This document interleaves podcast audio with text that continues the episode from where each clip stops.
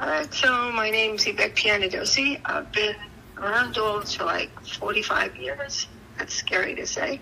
Wow. I started out with German Shepherds and Belgian Malinois, um, and then played around in Schütze and Ring Sport, and had some Dutch Shepherds and Beaucerons, and I think every breed out there I've been involved in. And I've played in all the different sports. I took some time off when I had kids, and then as I came back into the field a couple years ago, I had my shepherds, but I noticed that they were way too big for me to handle at this point. So I started looking for a smaller dog that was similar to a Malinois, but one that I could easily catch and handle as I got older. And that's what led me down the path to look into the Mudi's. Uh, you know, a lot of people argue with you about many of this stuff, but I find that Malinois are very quick learners, um, that they retain the information and they don't like repetition. And you see that with the Mudi's. You can do a lot of herding with the Mudi's, especially if you go to the right lines. And you can get that out of the German Shepherds and also the Malinois. I know some people have done bite work with the Mudi's. I would not advocate for that at this point because right now the Mudi lines are not so well defined that you can get dogs that are really high, high drive but have reactivity or have no drive and are just great pets. So I, I think from talking to people in Hungary and Italy, they use the Mudi's to help with their herding and also as guardian and watchdogs for them. And they compare them sometimes to their border collies. I know they've even had accidental Mudi border collie mixes over in those other countries. And they found those to be a little more stable. So right now what I'm seeing over the last six years is we've been importing a lot more dogs and we're getting bloodlines that are more stable and getting more consistency in our puppies. So you can take most Mudi's out and play frisbee, flyball, um, go out and do fast cat, then go do dock diving, then do agility, then do confirmation and obedience, and they can do all of that in the same day. And they're very comfortable doing all of that you know, the problem with the Mudi is, unlike the Malinois, they look like they're fully matured when they're young, but they take two to three years to really grow up mm-hmm. and to show who their personality is. And because they look full grown, like when they're female, six, seven months old, people tend to push them. Right. And if you push them, then you're going to get a lot of that reactivity and that sharpness. So they come out of Hungary. Um, I think I can find the, uh, I think it was like 1857 or something that a guy had decided to make it an official breed, but they were a, a mix of the Pumis, Pulis, and some Spitz types dogs. Mm-hmm. They were used for herding, so they worked with the family on the shepherd. So they weren't a dog that was very um, oriented to other people. It was just ma- mainly family. They were the farm dog. Mm-hmm. Like they'll even do routing for you. And from there, they've they really defined like the shape of the dog, the color, and what they should be function for. Now, over in Hungary, they do a lot more herding with them. Whereas in the United States, you're not going to find many people that do herding. There are some, but you want to find dogs that can take that herding ability and now use it into sport work. Mm-hmm. So, I mean, you can still get some Moody's that have like Pumi coats and Puli coats in them. So they're recognized by the AKC as long as you you have a three generation, they get full papers. If you have a two generation or one generation, they get FSS they're recognized by the UKC, and you can have a one generation UKC pedigree and they still get full papers. And they come over from Hungary with FCI papers. They're also recognized in Canada with the Canadian Kennel Club. Mhm. So just this year, they became, I guess, regular dogs herding breed in the AKC, and they went out of FSS. So when that happened, they would only take three generation pedigrees to be shown. The other ones can have papers, but they can't be shown in confirmation. Whereas the UKC still allows you to bring in one and two generation and show it all their venues and confirmation. I was going to say I advocate for people to bring in one and two generation pedigrees because it gives you a more open pedigree. Mhm. What happens when you only bring in three generation pedigrees is we're all looking at the same lines. You can have a first generation where the parents are known, but the grandparents are not, or the great grandparents. Mhm. So over in Hungary, they will look at the dogs, they'll test them, and then they will evaluate them and determine whether or not they meet their qualifications to be a Mudi. If they do, they will pay for them, even if they don't know the pedigree behind that dog. Mhm. So let's say it looks like the Mudi, has a coat like a Mudi, it herds like the Mudi.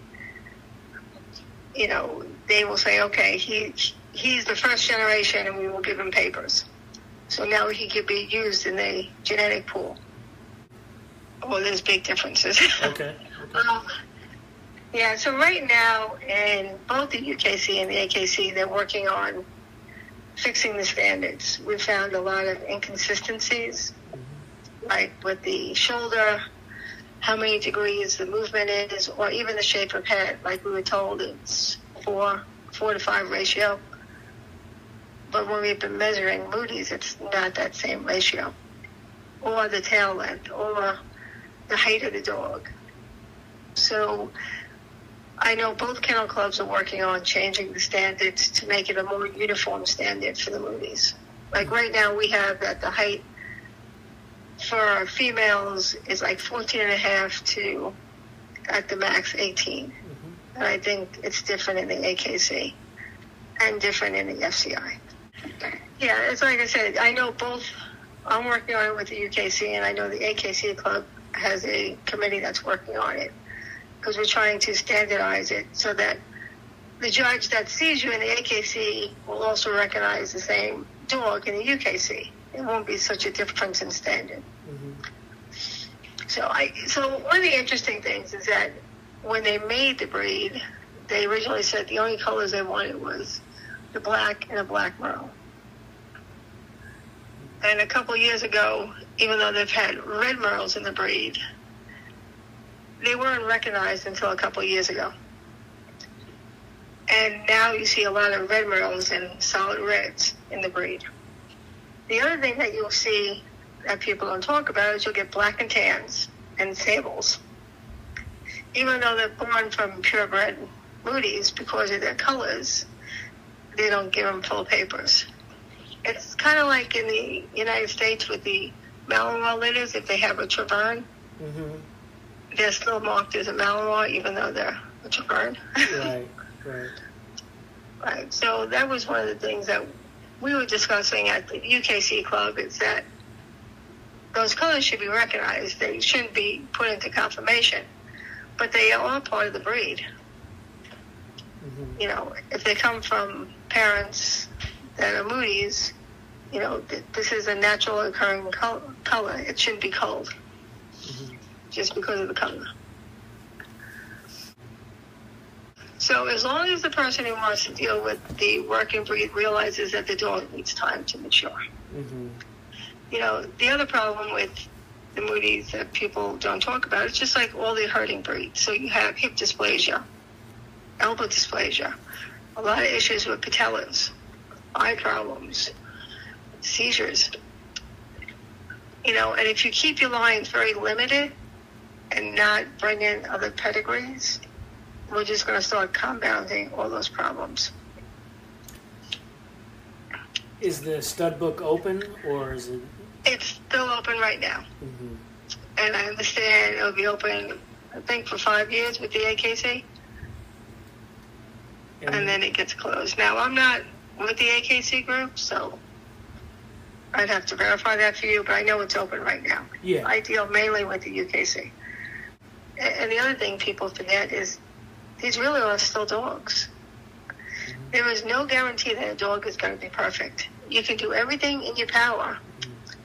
but it really has to do with how the cards genetically lined up in that puppy and just how they do with you in training. And in the United States, we're a very disposable society. If the dog doesn't meet our expectation as a sport dog or as a show dog, it's out the door. Mm-hmm. And and that's you know, I'd rather sell to a pet home any day because they want the dog for the dog, not what the dog can do for them. Or, or to train through it. I mean, I have more people come to me for training that have pets that are willing to work through problems. Mm-hmm. And I've had people that have given me back dogs because I'll take all my dogs back, you know, in eight months and say, oh, the dog just isn't what I want. It's not going to be a high level sport dog. You know, it's eight months old. It, it has no idea what it's going to be right now, but let's work through the problems at hand. So in my program, I want a dog that's a little longer than tall, so more rectangle, right? Mm-hmm. because I think that it gives the dog more ability when they're doing agility or playing frisbee if they're not totally square. Mm-hmm. But first and foremost, they have to have the correct temperament.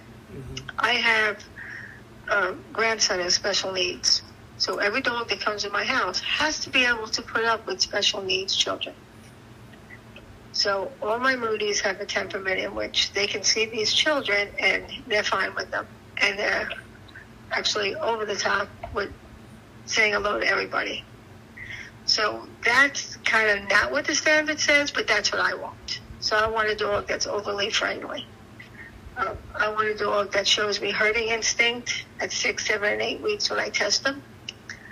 Because I may never do herding at this point in my life, but that's going to transfer into easier training. It's just dogs that have herding skills. It's a lot easier to use food and balls to motivate them. Mm-hmm.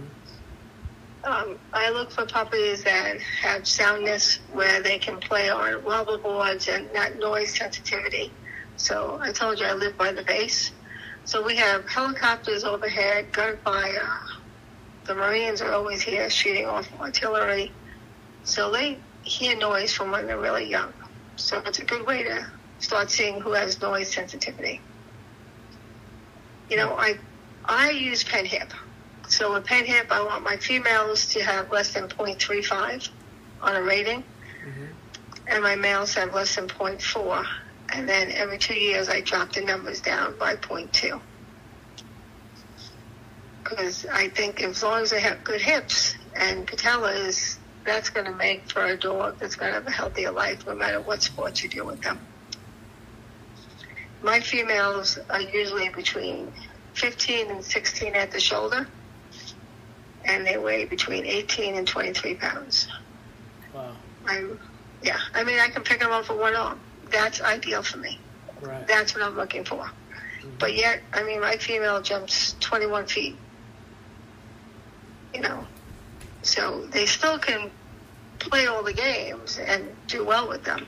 But they're compact and easy enough for me to carry around. If they if they get injured, I can pick them up and carry them. I can't do that with a Malinois or a German Shepherd anymore. No. you know, and my males, they anywhere from 16 at the shoulder up to the tallest I would want is 19, and that's really the tallest I would ever look at. And weight between 25 and 30 pounds. I want a little thicker bone because then they tend not to have as many patella issues than the thin bone dogs. Mm-hmm. you know, as far as the hair, I, it can have some curl, it can have a lot of curls, it can be wavy. As long as it's the Mudi coat, which is kind of wash and wear, that's what I want. With my embark testing now and wisdom panel, I try to get dogs that have the low shedding and use those in my program. The other thing is I'll never breed a dog that carries ash and that's dilute.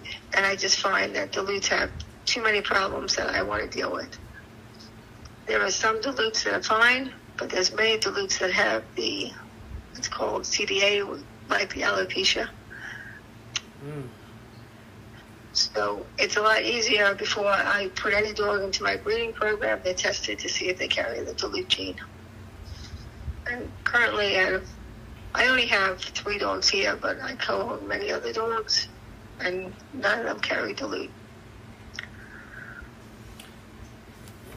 And what um, what are some of the uh, for future owners? What are some of the um, health related issues that uh, one should be watch out for before they purchase their puppy? So I always tell people, come down and meet the dogs, no matter who you're going to be buying a puppy from. And if you can't meet the dogs, then have them do FaceTime with you so you can see the dogs in different situations. Because you can read a lot, you know, in body language of a dog. Make sure that they're stable in new environments and with their family members. Then go have them give you videotapes. Don't don't look at the buzzwords. Okay, everybody uses buzzwords now. Early neural stimulation, all that kind of stuff. That just kind of ups the price of a puppy. Mm-hmm. You want a breeder that's going to sit there and let you come into the house when it's dirty to look at the puppies and play with them. Mm-hmm. Give you weekly videotapes showing how the puppies really act without turning the tapes. Show the true, you know, not every puppy's perfect, but you need to see that. And I think most people that have bought puppies for me, they've gone down and they've met me at shows and they've come over and met our dogs. And that's how we get people buying puppies because I really don't advertise. It's word of mouth. Right. You know, and we can take Chance or Amp, any place you want to go, and they're comfortable being handed off to anybody and playing ball with them or playing frisbee with them. It doesn't mean that they don't sometimes spook when they hear something, but that's a herding breed. As long as they recover right away and still want to play, I'm okay with that. You know, as far as your health problems, make sure they either have a PennHIP or an OFA. I know for OFA they want you to have a CHIC number, which is like eyes, elbows, patellas, hips. You know, I see more issues with patellas than I do with elbows. Mm-hmm. Um, a lot of the stuff that there's issues with, it's not spoken about. We have a list that we put up on our website, and I put it up on my website of every dog that's known to have seizures in its line. Because it's there. It's not going to go away. You're never going to be able to breed away from it, but you need to know it's there. It's kind of like what you have in border collies, right? Mm-hmm. If you know it's there, then you can try to do the best by putting together a pairing. But you should also know that it can happen. Right. The other thing is parents should have their eyes checked before they're bred because they do have eye problems. You know, I, I know they advocate for every year, but it's hard depending upon your location to get every year. But they should have it done before they have a litter of puppies. Mm-hmm. Some people are advocating to do the spines. I haven't seen an issue with that yet, but that may be something down in the future we look at. We're currently trying to put together a database where people can put in all the information so it's available. The problem is not everybody wants to give up information. Right. You know, so people uh, will tell you, I will tell you all the bad things about my dogs before I tell you the good things. Mm-hmm. because I, I I'm not. These are my dogs. Okay, Uh, they're a living being. Things happen, and not everybody's perfect. I'm not perfect. How can I expect my dog to be perfect? You know. But if you go in knowing what the dog has and what problems there are, then it's just going to make you a better owner down the road. You know, we also offer free training I tell people before they get the puppies, they can stay here, and we work with them. And then we have a private group in which I post weekly videos on different training and try to address people's problems. Well, you just want the dogs to fit in, Yeah. Mm-hmm. you know, and issues come up. I mean, I have a puppy I kept out of my litter that they all just went home last week. This puppy is a nice puppy, except for one thing. She freaks out in a crate, and she's been going in crates since she's three weeks old. Right. You know, so we're doing a whole series on the online about crate games and how to work through this issue. Because if I'm having the issue, I'm sure somebody else is going to have the issue. Right. You know, it doesn't mean I'm going to get rid of the dog. It just means we have to work through this issue. So I love how focus they are with their family. Like when the Mudi picks you and it's, you're its person, there's a bond that's not broken. Like I had a dog and it went to a new owner after being with me for four years. And every time that dog sees me, it's wild about me. And it'll never forget. But there's a bond that's formed and it makes them so special with their training. Because you don't have to use a lot of words. A lot of it is just eye contact. Um, I love that they're kind of wash and wear and portable. I can pick my dog up and take her any place. So, now, I know people say that they bark. They don't bark any more than any other dog. Right. We've had people over here, and we had people when we had the show. We had 27 Mudis together. They were fine. you know, it's a training issue. Your dog should bark to alert you that there's people there. They should let me know that somebody's coming down my driveway.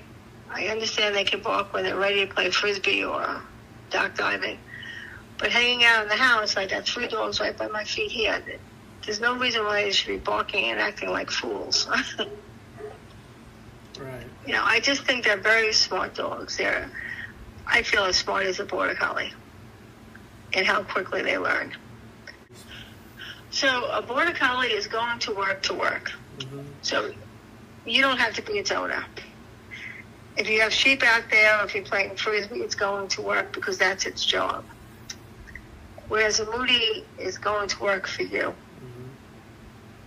So if I take Chance out and I do dock diving, she's going to give me 110%. But if you take Chance out and do dock diving, she's going to jump for you, but it's just going to be like, eh, I'm just jumping. They work for you. And that's the difference with them and a border collie. Mm-hmm. You know, I can take any border collie that's a farm dog and I can work it because it knows its job. You're not going to get the same with the Mudi. The Mudi knows its person. Um, so I've had no issue with them, and neither has my friends because, like I said, we pull dogs from the shelter. You know, we're up to six dogs we've had this year so far. So they're fine with other dogs coming into the household. The one thing I've noticed with the Mudi's is when the Mudi's get together, they play different. Like they seem to know their style of play where they will run and chase and bite each other's back legs and that other dogs aren't familiar with. So I always tell people if you're going to get one Mudi, eventually you're going to get a second because they do so much better in twos. Mm-hmm. You know, it's kind of like a potato chip. You just can't have one. All right. Yeah. Yeah. And what sports do you compete with your Mudi's? Um, so we do the dock diving, and we're just starting again flyball and frisbee and rally and confirmation. So I'm just getting back into where I'm going to be able to start doing more because I get to retire next year. Oh, there you go. Yeah, good for you. Yeah, so it's hard because I work weekend option. Yeah, yeah, yeah. So when you work weekend option, all your shows are on the weekend. I know it. Yeah, so I get to do a lot of training and playing, but I don't get to go to a lot of events. I get my two events a year right now. I get my, you know, holidays, and that's it. Right. Don't think you're going to get a, a Mudi or a Border Collie that's going to be the Whippet. There's just nobody that can beat that spring or that that stride they have.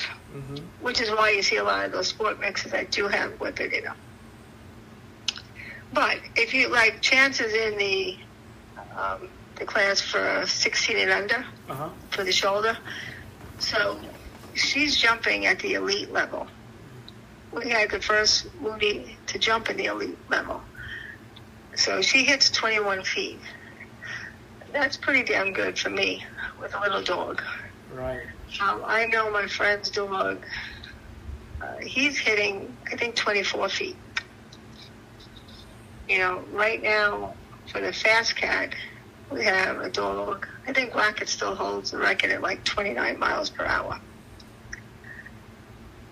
Wow. So you have the ability to do really well in the sports, but for the jumping on the dock, I think you still need the whippet in there. Right. You, you're just not gonna. You're just not gonna outbeat them. Just physically, you can't.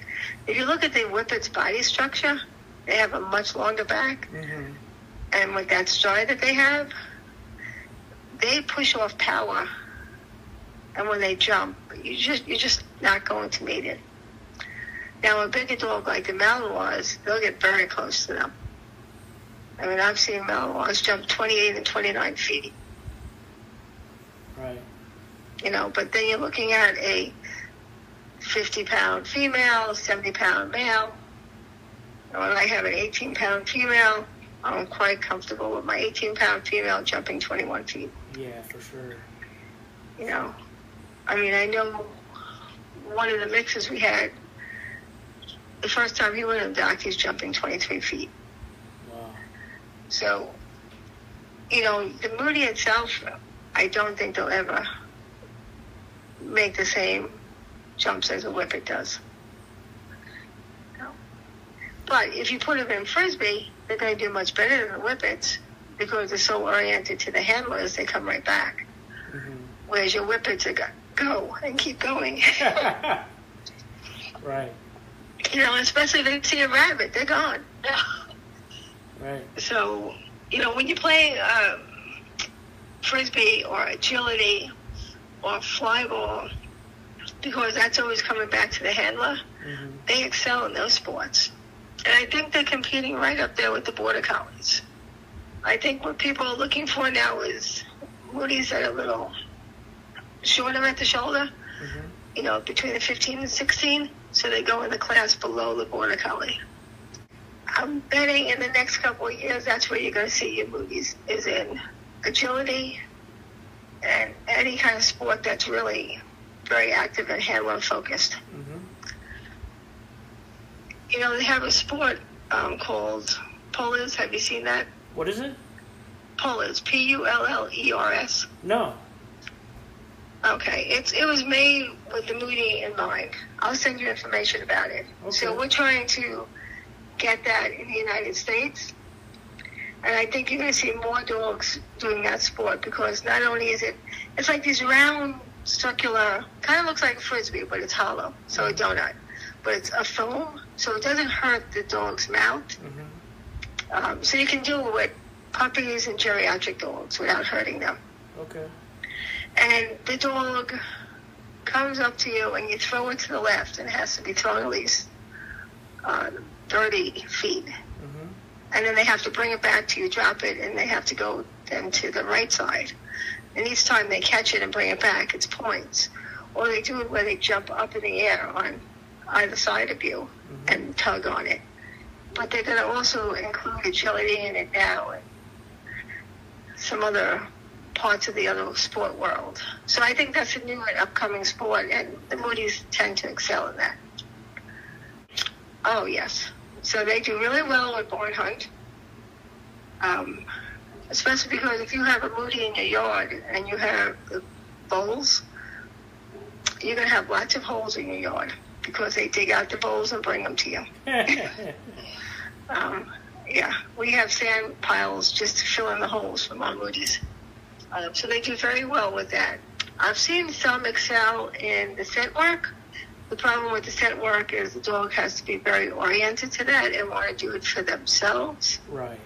because the payback is not like what you get with the rats or the frisbee, right? So you're finding a scent, but when you're doing it in the AKC or UKC, you just kind of pet the dog and say, "Yeah, good dog," and you walk off.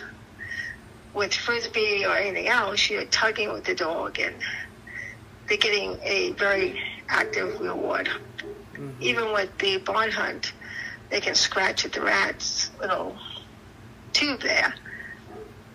That's a reward that they're actually getting hmm actively. Whereas with scent work, they have to sit nicely and indicate that the box has a scent in it. Right. So it's not that they don't do it, a lot of dogs that are in rehab do it. So I know there is a dog that is out there doing bite work. Uh, personally, I think that uh, in the lines that I've seen, the reactivity, that once you give a dog permission to bite, if you don't know how to teach the dog that the permission is only when you say it's okay to bite, the reactivity, they're lightning fast. Mhm. So maybe it's because I've gotten older now, because I used to like it when I was younger, Mhm. ring sport and stuff like that. And at this point, probably because I work in the ER and sew up so many faces, I've gone away from that. Right. So I think a lot of your, or my experiences have to do with also what I see at work, right? Yeah. Yeah. For sure. you know, so I mean, I used to do ring sport, and that was phenomenal. You know, I love bite work. But back then, I also didn't think, well, what happens if this dog snatches a kid or something by accident? Right. You know, now I see dogs that get snatched by accident and you're missing half a face. So I, a lot of that is influenced in a lot of the sports that I do. There's none of that type of bite work anymore. Mhm. I I know there is one dog that does Okay. So or whatever they call it now. It's not Schutzhund anymore, Yeah. Yeah. Whatever they call it. right?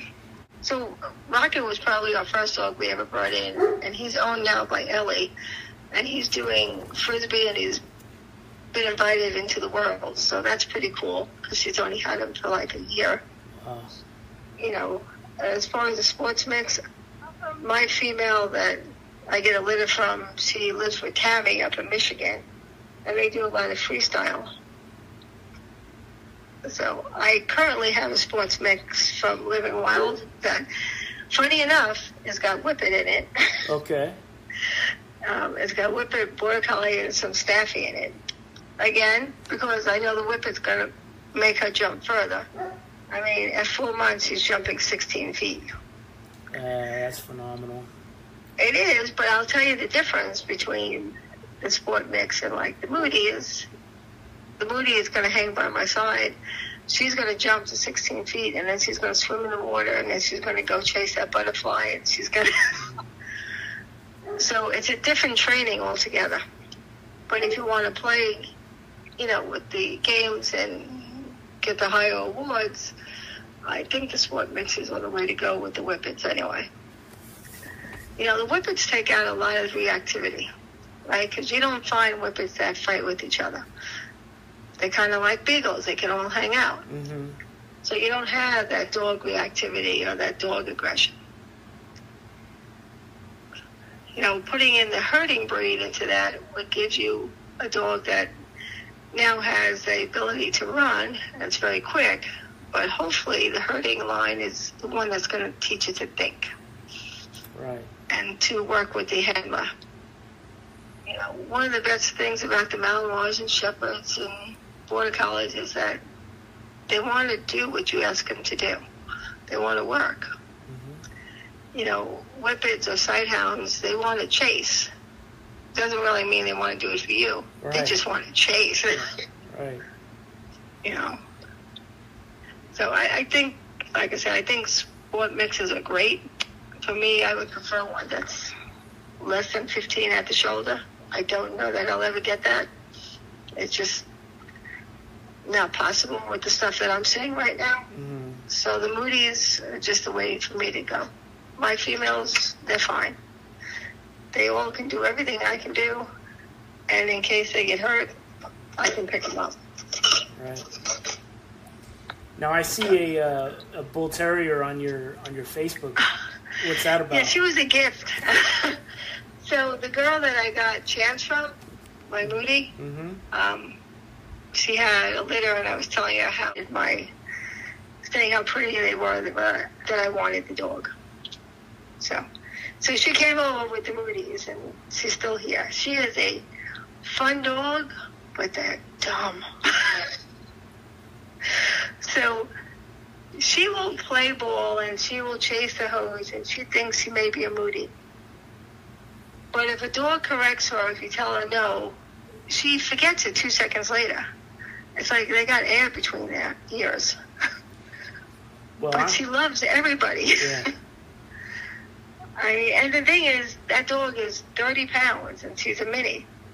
And when she jumps up on your lap when you're sitting down, you go across the floor because of what a solid mass she is. And she will go there on the slat mill, slat mill we have, Mhm. and just run. Just run and just run. So it's a very different training for her altogether. Um, I'm lucky that she thinks she's a Mudi because she does what they do. She swims and she jumps off the dock. oh, that's awesome. Yeah. The first time she did it, she knocked one of the Mudis under the water. We thought she caused it to have uh, get unconscious. it was like, because she's so much weight when she jumps on them. hmm But she has to jump and paddle so quickly to keep her body weight up Yeah. that she doesn't see anything. She's just jumping, and she's going to keep going so she doesn't drown. you know. But she, you know, I think I have videos up there of her chasing the hose, and she jumps as high as the Mudis do to chase that hose. So she really does think she's a Mudi. She tries to keep up with them. She plays ball. Um, the only problem is that she'll play three times and she's tired. yeah, yeah, You know, the Mudis will run until until they die. They won't they won't stop. If you keep asking them to play, they'll keep doing it. So um, you have to watch with that because they don't have a lot of self preservation. They, yeah, I mean, she comes up and she bugs all my other dogs. yeah, yeah, Not like mean. She's just being submissive to them and licking them in the face. yeah, And my mm-hmm. other dogs are like, get away from me now. And she doesn't know enough is enough. yeah, You know, she, like I said, I'll be sitting by the computer and she jumps up on your lap. And like, holy shit, dog, you almost killed me. yeah, you know, and she'll be, but like, why? Or when they hit you with their head, their head is like a brick. yeah. Know, but she, she, she's good in that. Like I've taught her everything she picks up in the house, she brings it to me. hmm and I exchange it for food because the grandkids tend to leave stuff all around, Yeah, I'm sure. and bulldogs tend to eat anything and everything. Yes. So, Yep. yeah. Um. So for me, like I don't think more than five dogs I can give attention to in training. hmm So I pick somebody that has a similar philosophy in training, and I'll co-own a female with them. And I usually say, "Look, this is your dog. You just split the health testing with me. As long as all the health testing gets, you know, passed to what I'm looking for, then we'll have one litter. I get back the first litter, and the dog belongs to you." You know, and the same with the male. has a male. You can have the males because I don't want any males at my house. I just don't want to have any accidents. hmm So I'm like, you can have the male I- when I need him for breeding. That's fine. And if you want to do some sort of breeding, as long as we agree on it, that's good. If you don't do that, then you're going to limit your pool of dogs, right? So I brought in, I think, 13 dogs last year. And I spaced them out with friends. This way, they're all doing activities with their dogs. I get to see how the training goes with them, what problems they're having, because we all train differently. But then I can also use the genetics to improve the breed.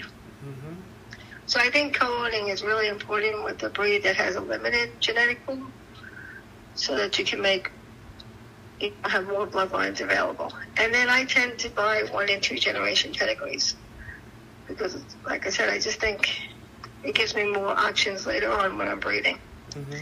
Because I really want to keep my COI less than six percent. And there are some dogs out there right now that have COIs at twenty six percent. And that's just a recipe for disaster. hmm You know, I won't have a litter unless I had six people on a wait list. Okay. Okay. That's just, I, and I want to make sure it's people that have the same philosophy me. If they don't, then I refer them to somebody else. Mm-hmm. You know, and, I, and like I said, I'd rather sell to a pet person than a competition home.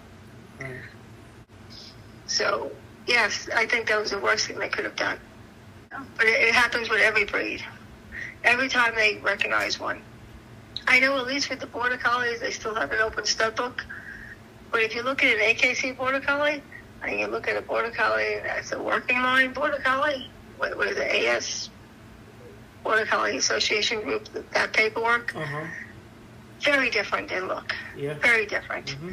If you look at an AKC German Shepherd and you look at a East German German Shepherd, very different. Mm-hmm. Or a working Malinois compared to a show Malinois, very different. So yes, the breed clubs have a big responsibility, but it's the judges that make all the difference. And unless the breed clubs go up behind them and say, no, that dog really doesn't represent our breed, that dog shouldn't be a champion. Mm-hmm. But people aren't willing to do that. That's the problem. Mm-hmm. Because now you're taking money off somebody's plate. Do you know that when they became recognized in January, somebody went to a show with 17 dogs just so their dog could get all the points to be the number one dog? How crazy is that?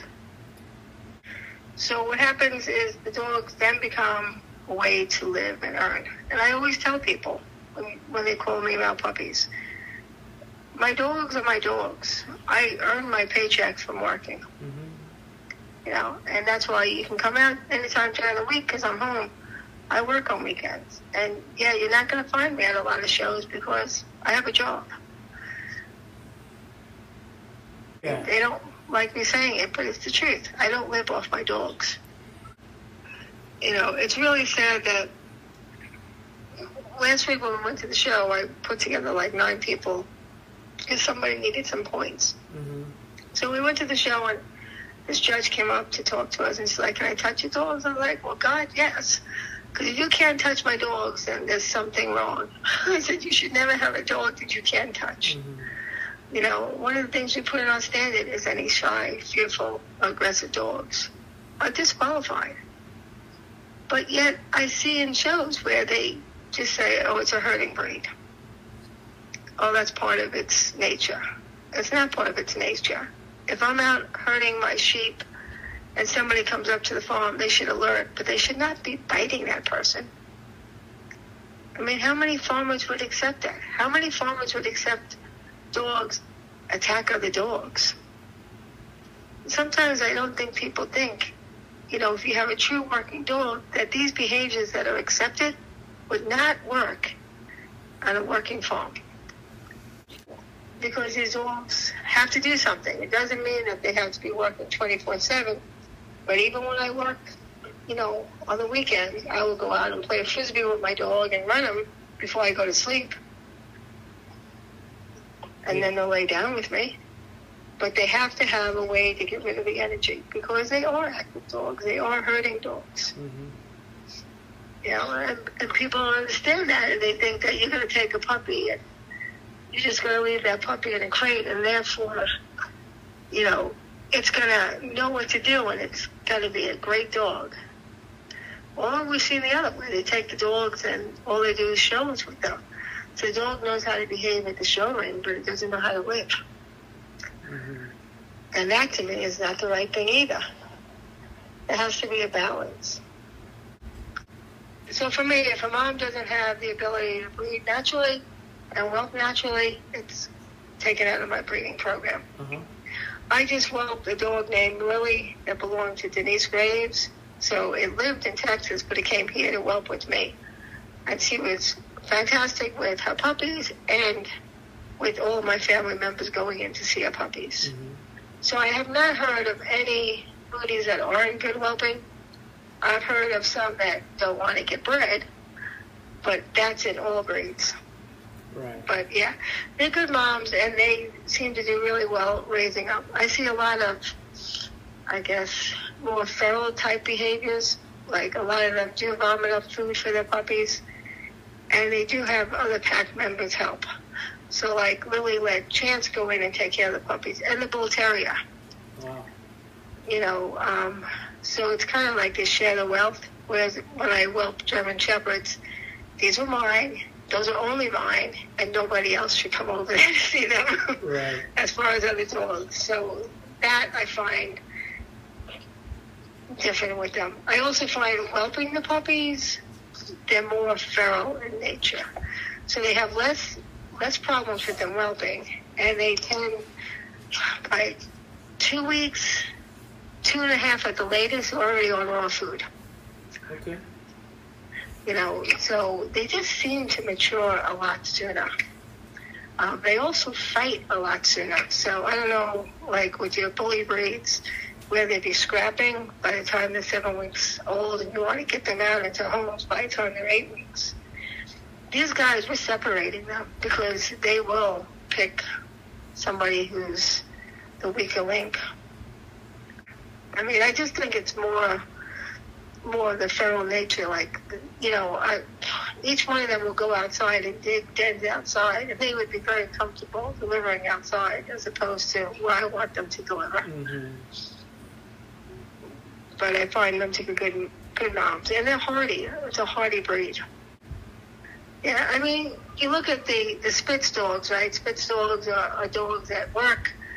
Um, they'll work for anybody, but they, they, they have a working drive. And then you look at the Pulis and Pulis, and they're dogs that want to work for the handlers, but they're also dogs that are outside. So they can go in the snow and they can go in the heat and they can go in all weather and they're very comfortable.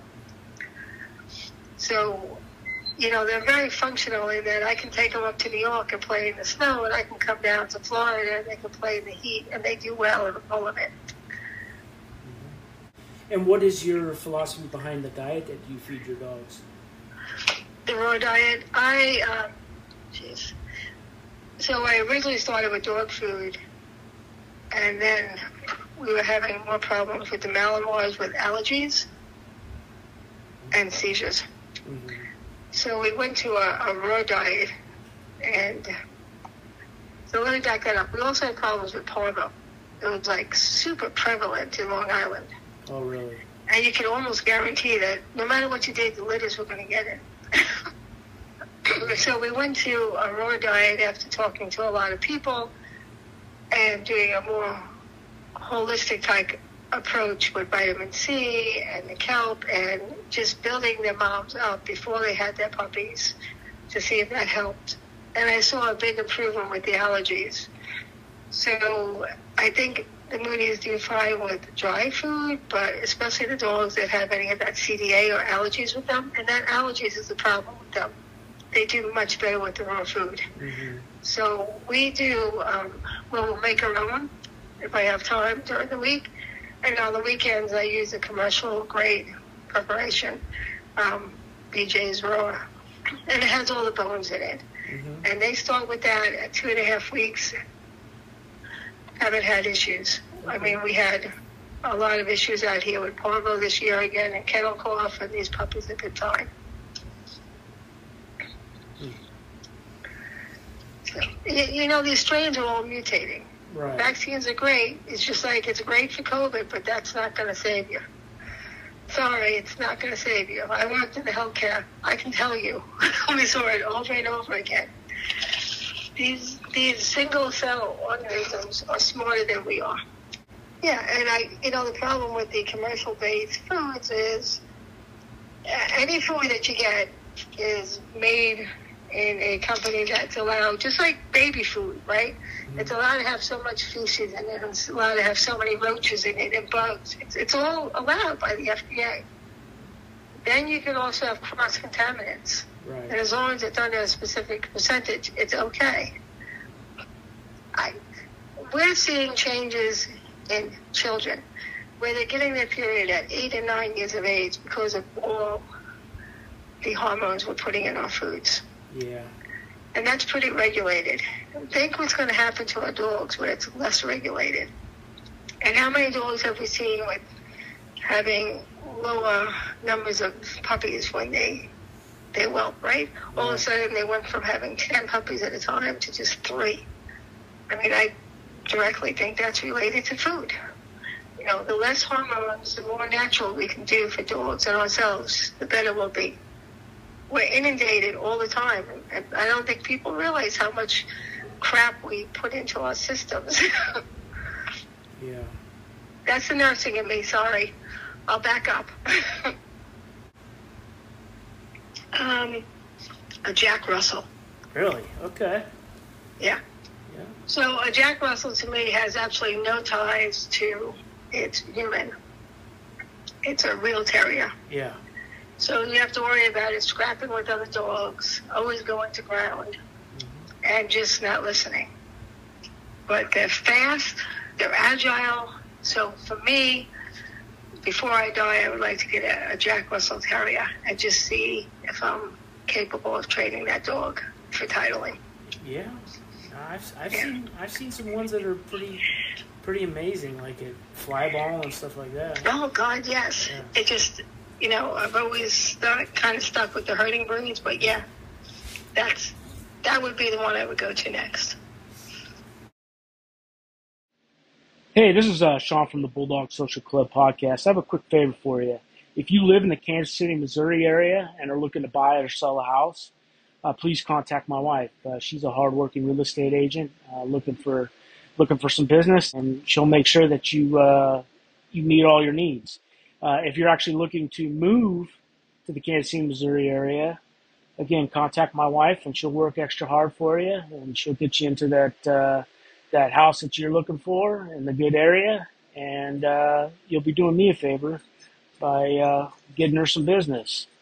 Thank you very much. Bye.